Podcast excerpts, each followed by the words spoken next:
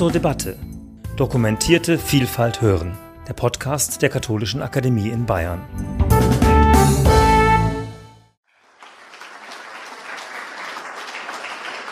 Ja, einen schönen guten Abend, meine Damen und Herren. Ich passe natürlich nicht so ganz in die Reihe und muss jetzt mal sehen, wie ich das hinbekomme. Aber in letzter Zeit werde ich sehr häufig in Kirchen und Gemeinden eingeladen, teilweise sogar um Predigten zu halten. Im März war ich in der Erzabtei Sankt Ottilien, hier in der Nähe. Und dann hielt ich eine Predigt in der Margaretenkirche in Gotha in Thüringen, allerdings eine Wiege der Reformation. Und ich muss nachdenken, warum das geschieht. Ich finde, allein der Personalmangel in der katholischen und evangelischen Kirche ist kein ausreichender Grund. Ich glaube, meine Einladungen in der katholischen und evangelischen Kirche haben eine andere Begründung. Wohin entwickelt sich die Welt im Großen und im Kleinen? Man ist unsicher geworden, wenn ich an Kriege denke, wenn ich an viele andere Erscheinungen denke. Früher galt der Satz: Ich weiß, dass es meinen Kindern einmal besser gehen wird als mir. Der Satz gilt nicht mehr. Man weiß es nicht. Und in einer solchen Situation versucht man, glaube ich, miteinander ins Gespräch zu kommen. Hört auch anderen zu, wie sie sich einen Weg aus dem Verderben vorstellen. Und da interessieren eben nicht nur die eigene Meinung, sondern auch andere Meinungen. Und ich glaube, das führt zusammen.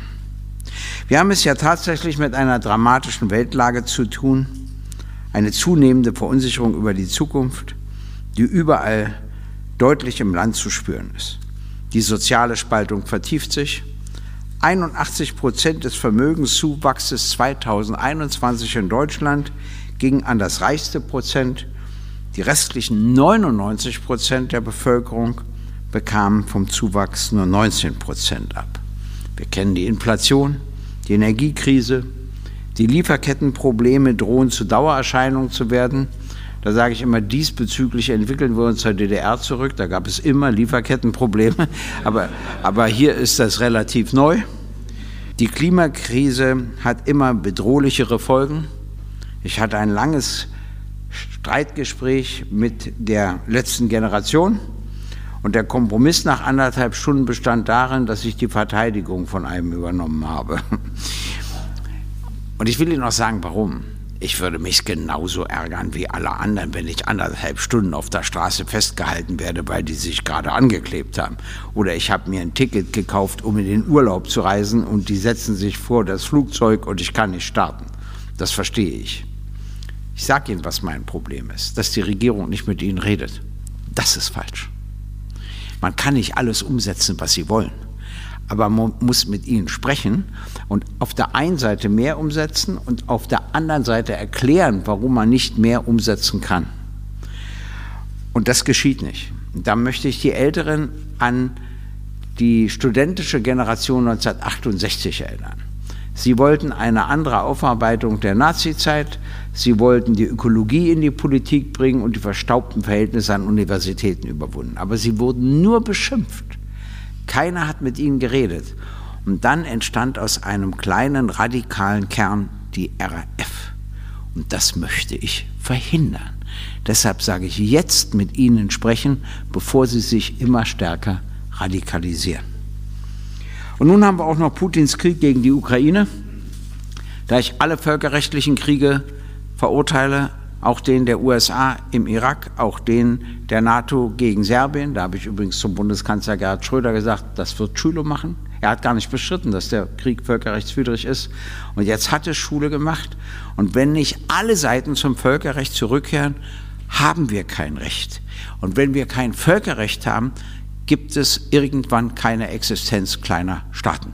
Denn sie werden nur geschützt durch das Völkerrecht, durch nichts anderes. Viele Menschen, Gläubige wie Menschen ohne Bindung an eine Religion, fragen sich angesichts von Krieg, Hunger, Elend, wieso Gott eigentlich zulässt, dass wir Menschen uns und die Welt so zerstören. Ich glaube, dass man nicht verstanden hat, wenn es den Schöpfungsakt gibt, dass er die Verantwortung für die weitere Gestaltung auf uns Menschen übertragen hat, dass wir dafür zuständig sind. Vor einiger Zeit hatte ich die Ehre, bei der I G Bau Agrarumwelt die Laudatio auf Pfarrer Mörter und Pfarrer Maurer aus Köln zu halten, die den Gustav-Leber-Preis der Gewerkschaft für Zivilcourage erhielten. Nachdem ich meine Laudatio auf diese beiden engagierten Kirchenleute gehalten hatte und der Preis überreicht war, fragte mich der Moderator, ob es mich traurig mache, dass die beiden intensiver in der Bibel lesen als im Parteiprogramm der Linken.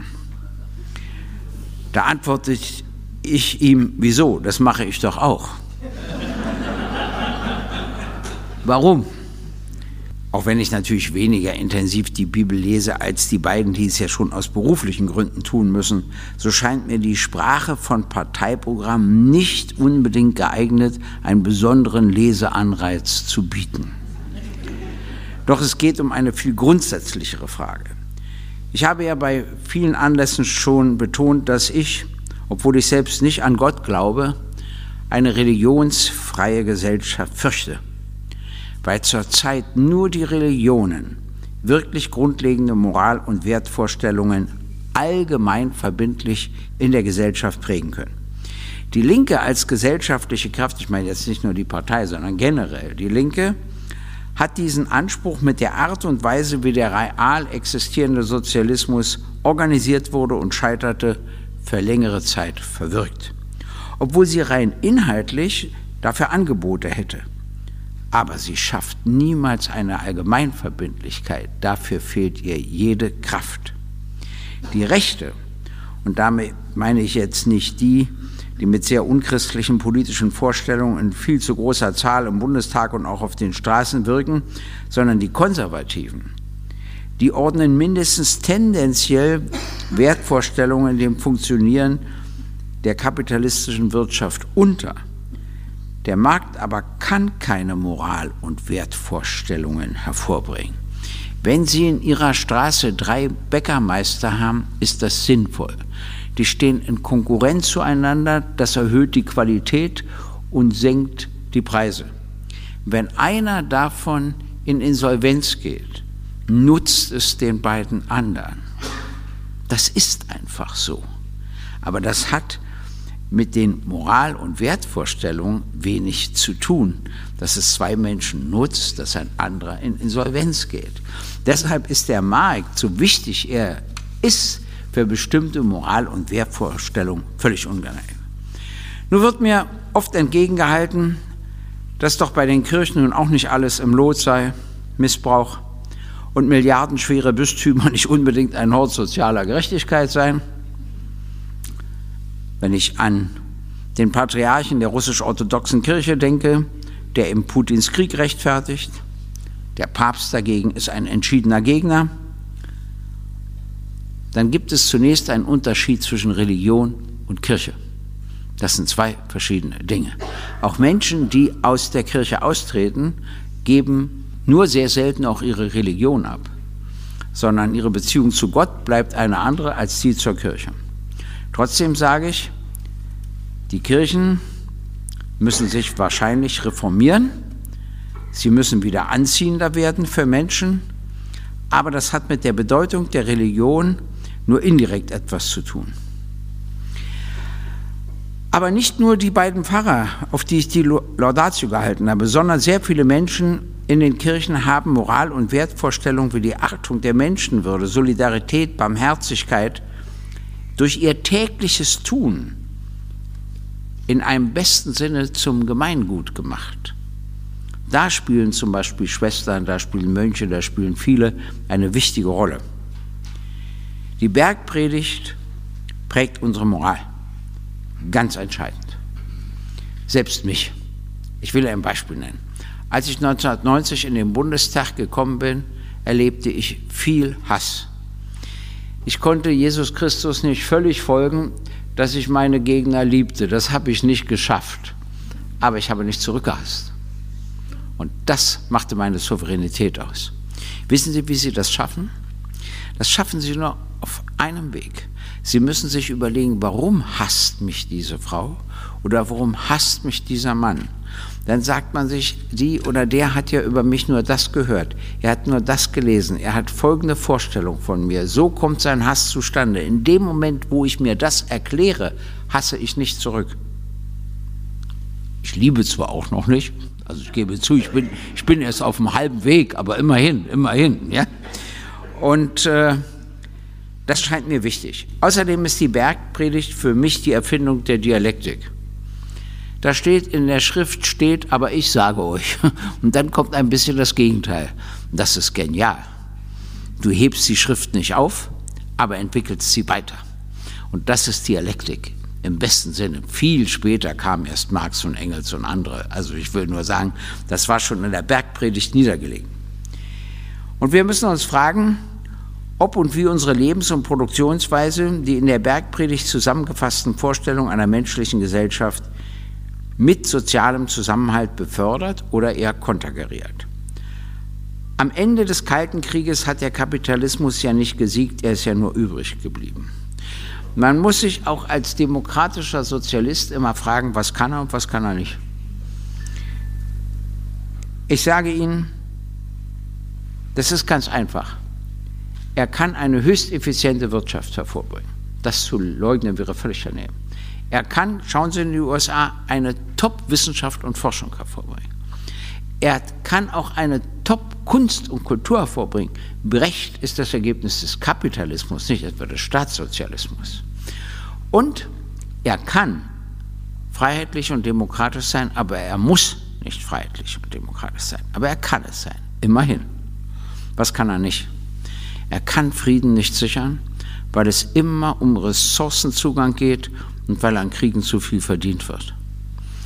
Er hat große Schwierigkeiten mit der sozialen Gerechtigkeit, weil er immer den Reichtum in wenigen Händen konzentriert und die Armut verallgemeinert und verbreitet.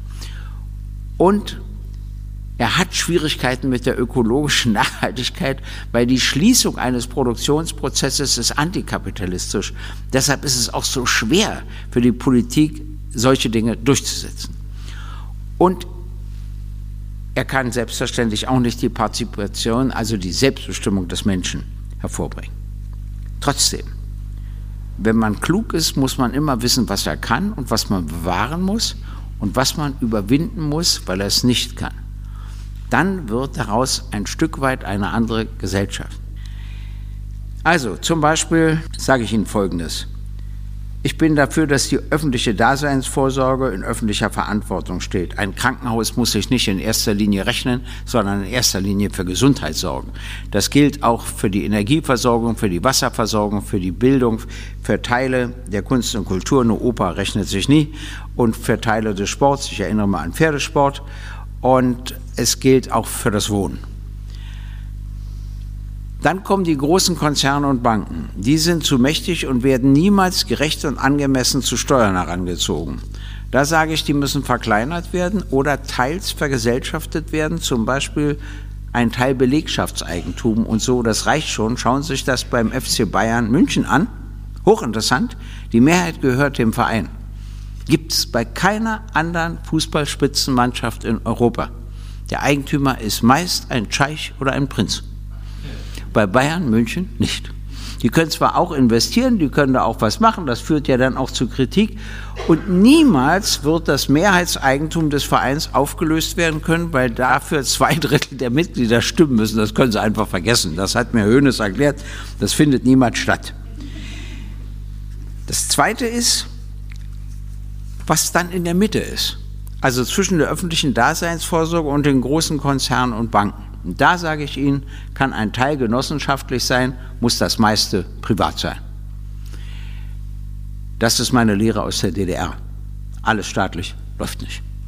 Das muss auch zu einem großen Teil privat sein. Aber mit besseren Regeln für Arbeitnehmerinnen und Arbeitnehmer und vor allen Dingen für Konsumentinnen und Konsumenten. Dann müssen wir die Genehmigungsverfahren das Recht drehen.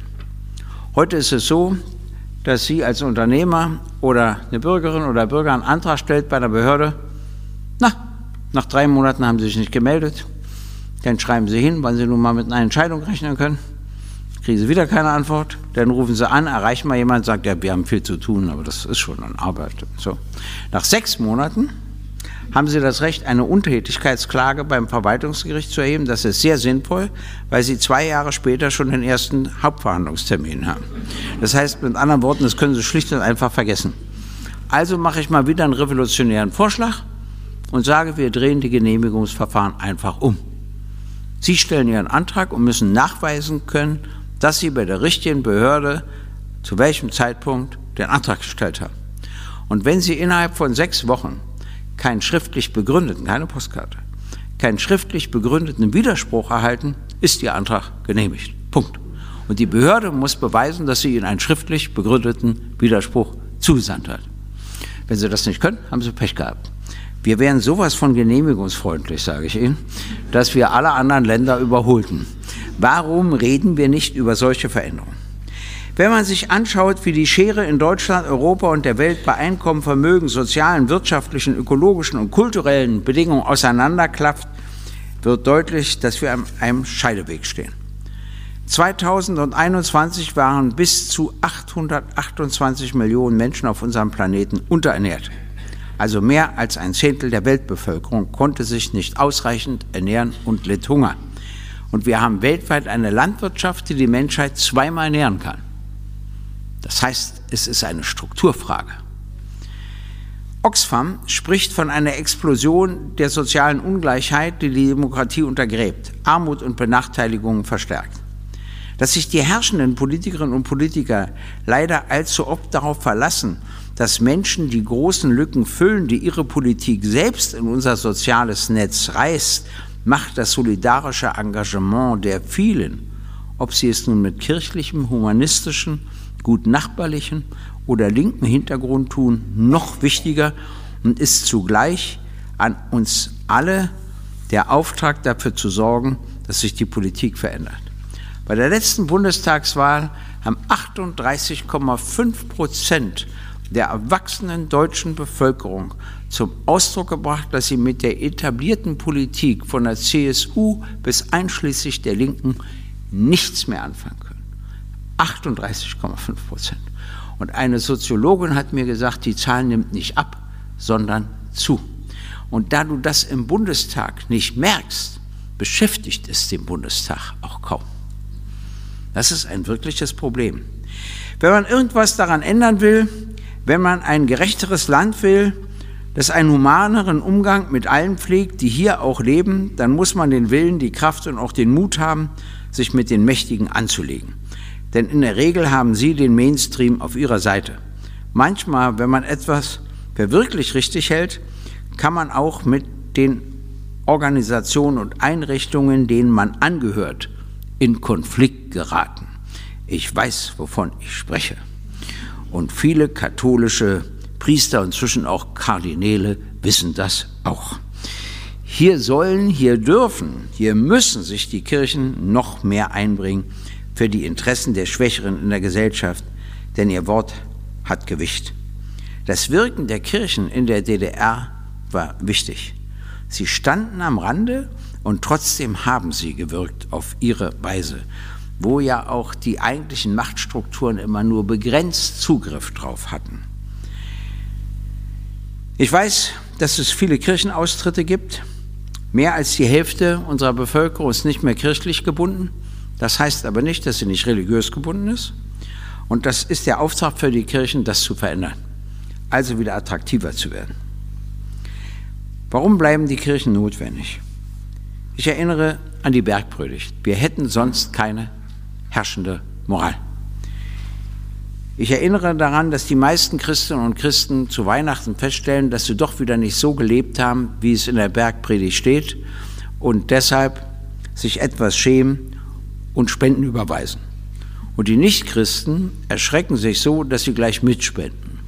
Deshalb haben wir Weihnachten immer das höchste Spendenaufkommen in Deutschland. Immer. Die Kirchen wünschten es sich zur Auferstehung von Jesus Christus, das heißt am Ostersonntag, aber das ist nicht hinzukriegen. Die meisten Spenden gibt es eben Weihnachten. Ich ärgere immer Theologiestudenten mit einer ganz lapidaren, logischen, typisch juristischen Frage, dass ich sage, Jesus Christus ist doch am vierundzwanzigsten Dezember geboren worden. Hm? Sagen Sie? Da sage ich, aber er stirbt jedes Jahr unterschiedlich, weil Karfreitag mal im März ist, mal Mitte April, mal Ende April. Der kann auch nicht einmal länger gelebt haben und einmal kürzer gelebt haben. Diese Art von Logik mögen sie überhaupt nicht. Und da hat ein Journalist mir gesagt, das kommt davon, wenn man Juristen die Bibel lesen lässt. Und ich habe wieder gesagt, es wäre logisch, wenn sich Weihnachten immer so verschiebt, wie sich auch Ostern verschiebt, wenn es eben nach dem Mond geht. Aber dass Weihnachten immer gleich ist und Ostern verschieden, aber das sind winzige Mängel, von denen ich Ihnen sage, es gibt in der Politik viel mehr. Also, ohne Kirchen und ohne Religion hätten wir keine christlichen Feiertage. Wir hätten kein Weihnachten, wir hätten kein Ostern, wir hätten kein Pfingsten, wir hätten kaum Feiertage. Da müsste der Bundestag einen staatlichen Kindergeschenktag einführen oder sowas. Das wäre geradezu abenteuerlich. Man darf also auch die Tradition nicht unterschätzen. Ich meine immer, dass Menschen, die glauben und die es wollen, nicht nur ein Recht auf ihre Religion, sondern auch ein Recht auf ihre Kirche haben. Wer das nicht versteht, hat Demokratie nicht begriffen. Und ich erinnere mich bei Faulkner an eine schöne Geschichte, die mir imponiert hat. Da erzählt ein Mann, dass er in der Bibel folgende Geschichte gelesen hätte. Da ist ein einsames Haus, fünfzig Kilometer vorher, fünfzig Kilometer nachher gibt es kein weiteres Haus. Es ist Sturm, es regnet, Gewitter und einer klopft an die Tür. Und der Mann drinnen macht die Tür auf und sagt, bist du rechtgläubig, bist du Christ? Der sagt, nein. Daraufhin macht er die Tür wieder zu. Und dann kommt der Heilige Geist zu ihm und sagt, Gott hat diesen Mann, der lebt, ist fünfzig Jahre alt, schon fünfzig Jahre ausgehalten. Warum hältst du ihn nicht eine Nacht aus? Und daraufhin macht er die Tür auf und lässt ihn rein. Und dann sagt ein anderer Mann zu dem Mann, der die Geschichte erzählt, steht das wirklich in der Bibel? Da sagt er, ich glaube nicht, aber es könnte doch in der Bibel stehen. Das ist das Entscheidende. Dankeschön.